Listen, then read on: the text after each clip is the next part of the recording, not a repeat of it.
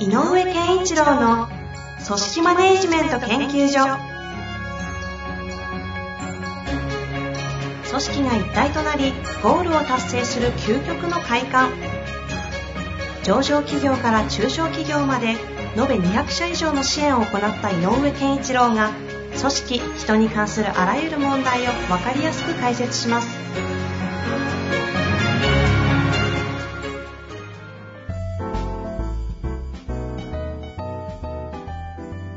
にちは、遠藤和樹です。井上健一郎の組織マネジメント研究所。井上先生よろしくお願いいたします。よろしくお願いします。さあ、ということで。いやいやいはいはい最。近さ、えっ、と、はいあの、自分の中でこう反省することがあって。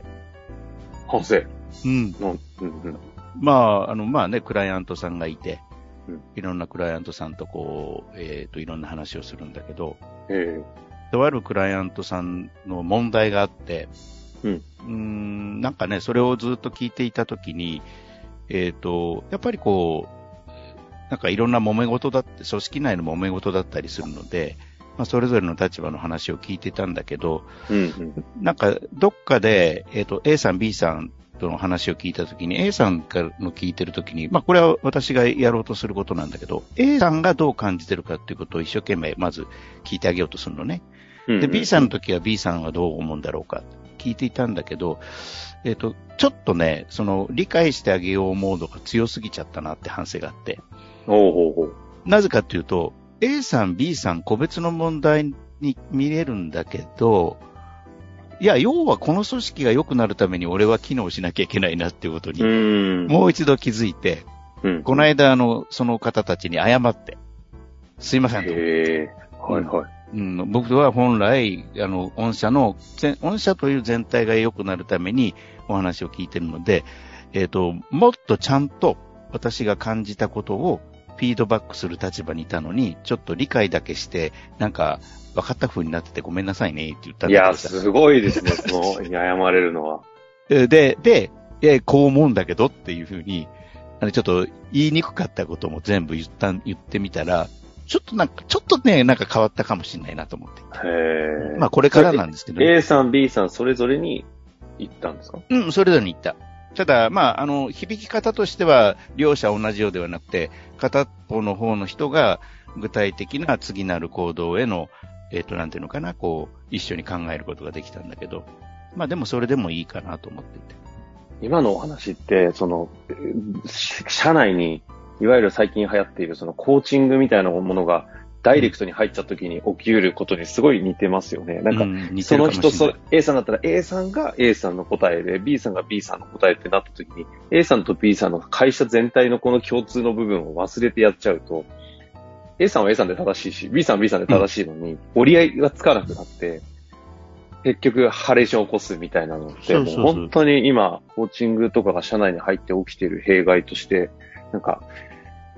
うん非常にわかりやすく今、教えていただいた感じですね。そう。で、まあちょっと、まあね、A さん、B さんって、えーね、それぞれが、いや、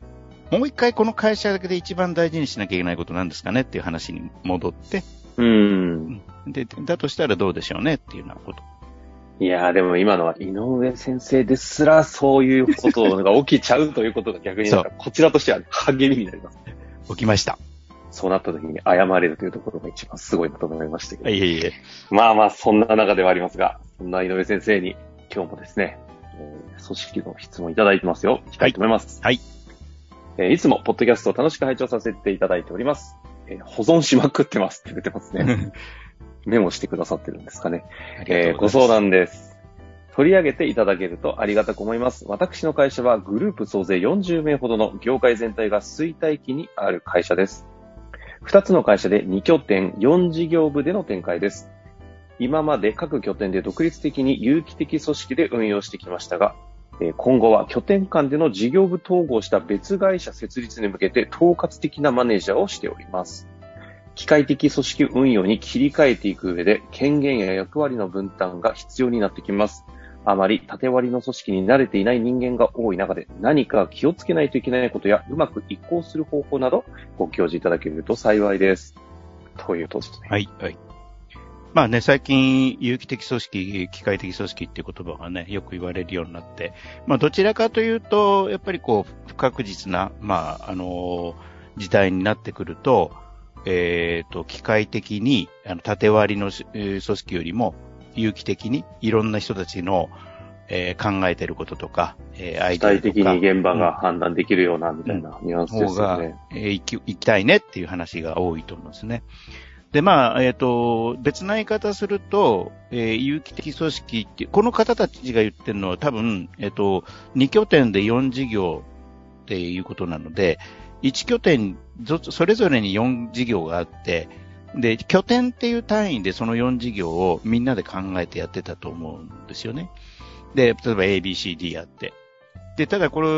あのー、今後の展開を考えるときに A と B の事業を統合して、ちょっと徹底してこれ攻めたいな、みたいな会社の考え方が出たので、うんうん、えっ、ー、と、例えば、東、まあ、あの、あえて、えー、東京と神奈川ぐらいにしとくか、東京と神奈川にあるんだけど、うんうん、それぞれのエリアで独自に4事業を展開するんじゃなくて、A と B に関しては、えっ、ー、と、統括的にその、東京地区、えー、神奈川地区を統括して、あの、意思統一していこうよっていう、まあ多分そういう動きになってるんでしょう。うんうん、で、えっ、ー、と、自分たちが、その、じ、えっ、ー、と、拠点で4事業で、あの、やってた時っていうのは、なんかこう、やっぱり混ざり合ってる感じ。あの、いろんなことが、まあ、や、隣の人がやってることは違うんだけど、なんかこう混ざり合って、うん、じゃあどうしようかね、なんていうふうに、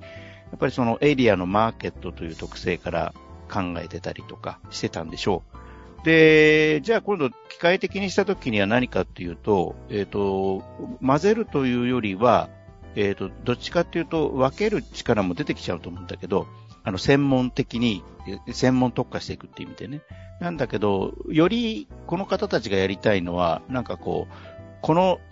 さっき言った A と B の事業点、事業統合した上でこういう攻め方をしたいっていう戦略的な、え方向性とか。統合的な戦略で、うん、一致団結してみたいな感じなんですかね、集中的に。そう。そう。集中して徹底したいんだと思うのね。うんうんうん、なので、えっ、ー、と、エリアの中で、えっ、ー、と、他の事業と混ざって、ふわふわふわっとしないでほしいということになると思うんです。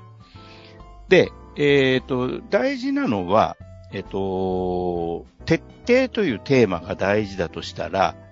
えー、A と B という事業をや、に参加している人たちが、まあ、あの、総勢20人ぐらいだっけ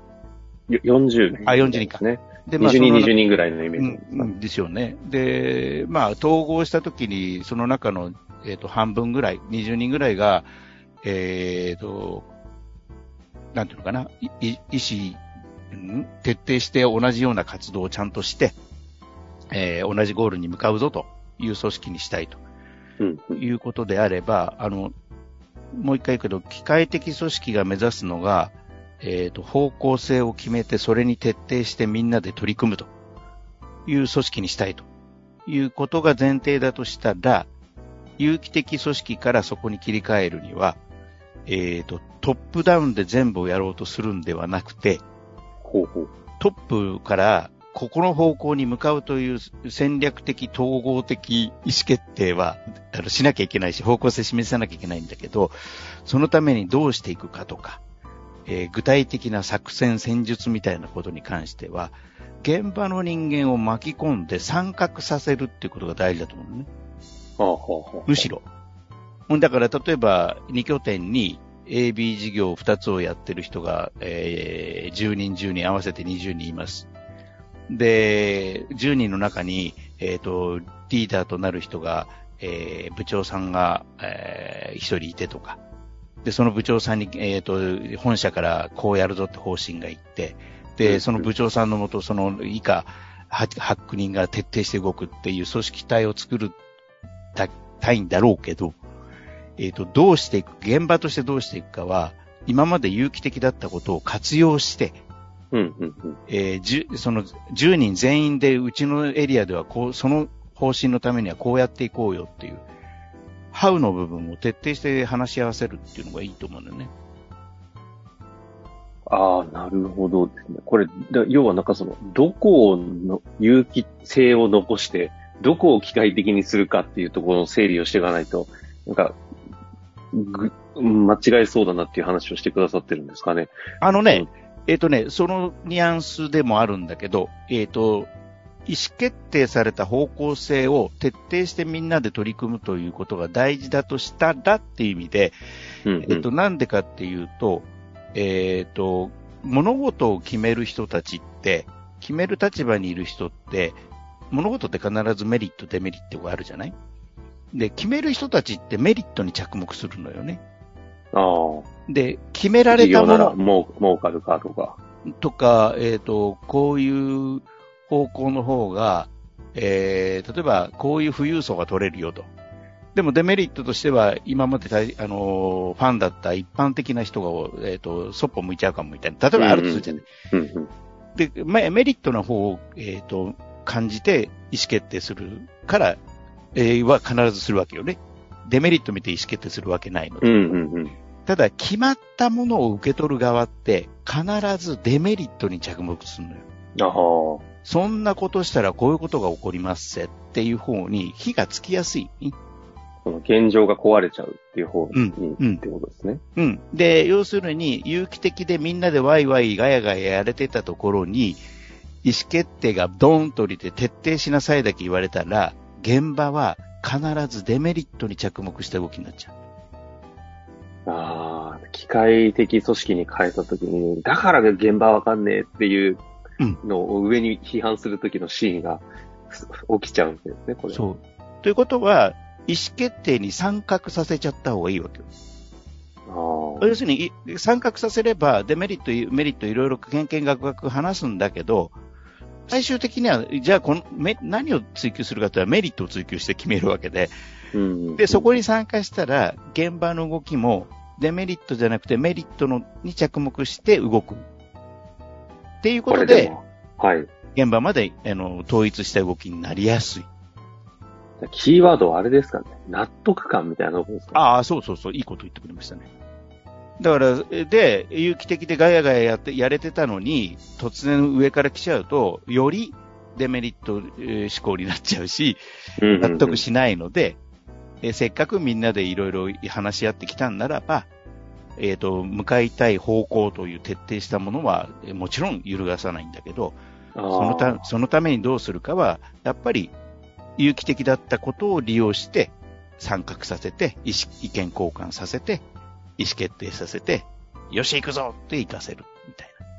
なるほどね。でも確かに、有機的な組織って何が起きてたかって、結果的にガチャガチャみんなでやってるので、必然的にデメリットもメリットとかもシェアしてたりするので、な、なんだかんだでこう納得性があるけど、合理性を出した瞬間に、それが失われるところは、ちゃんと残して、うんどうやって醸成していくのかっていうことを前提にすると考えると、あの、巻き込んで一緒に上の人たちがはい戦略だったり、統合的戦略を決めるっていうプロセスをたどんないと、そうですよね。どんどん組織が分離してっちゃいますもんね。な。はい。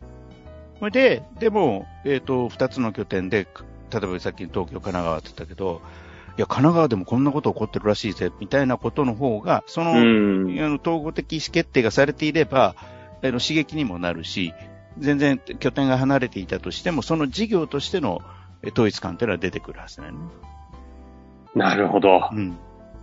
意思決定のプロセスにおいて、有機的組織が持っていた納得感をどう醸成するかというところが、大きな大きなヒントになりそうですかね。そう。で、かあの、有機的組織でみんなでワイガイやってこれってなかった組織は、逆に言えば参画させたって僕わかりませんみたいな人が多いってことになる確ので、ねはい、はい。むしろりあの活用した方がいいですよっていうことです。なるほど。なんか世の中の流れはね、なんかこう、機械から勇気の流れなのかと思ったら、勇気から機械ということだけども、その時に有機性の大事なところを残していくというところはね、すごい精細だと思いますので、はい。今日のお話聞いて、実際にね、統合的な会社作るとかやると、いろいろまた起きそうだとしますので、そうですね。また何かありましたら、ぜはいひぜひ質問いただけたら嬉しく思います。うんぜひぜひ、あの、やってみたら結果とかね、あの、こんなことが起こっちゃってます、どうします？っていうのもね、どんどん送っていただけると嬉しいな。ぜひね、あの、はい何か必要だったら、井上先生をちょっと招集していただいて、相談でもして面白いんじゃないかなと思いますが、今日のところここで終わりたいと思います。はいありがとうございました。ありがとうございました。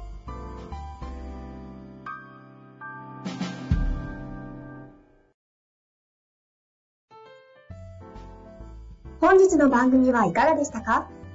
番組では井上健一郎への質問を受け付けております。ウェブ検索で井上健一郎と入力し、アカラクリエイト株式会社のオフィシャルウェブサイトにアクセス。その中のポッドキャストのバナーから質問フォームにご入力ください。また、オフィシャルウェブサイトでは無料メルマガや無料動画も配信中です。ぜひ遊びに来てくださいね。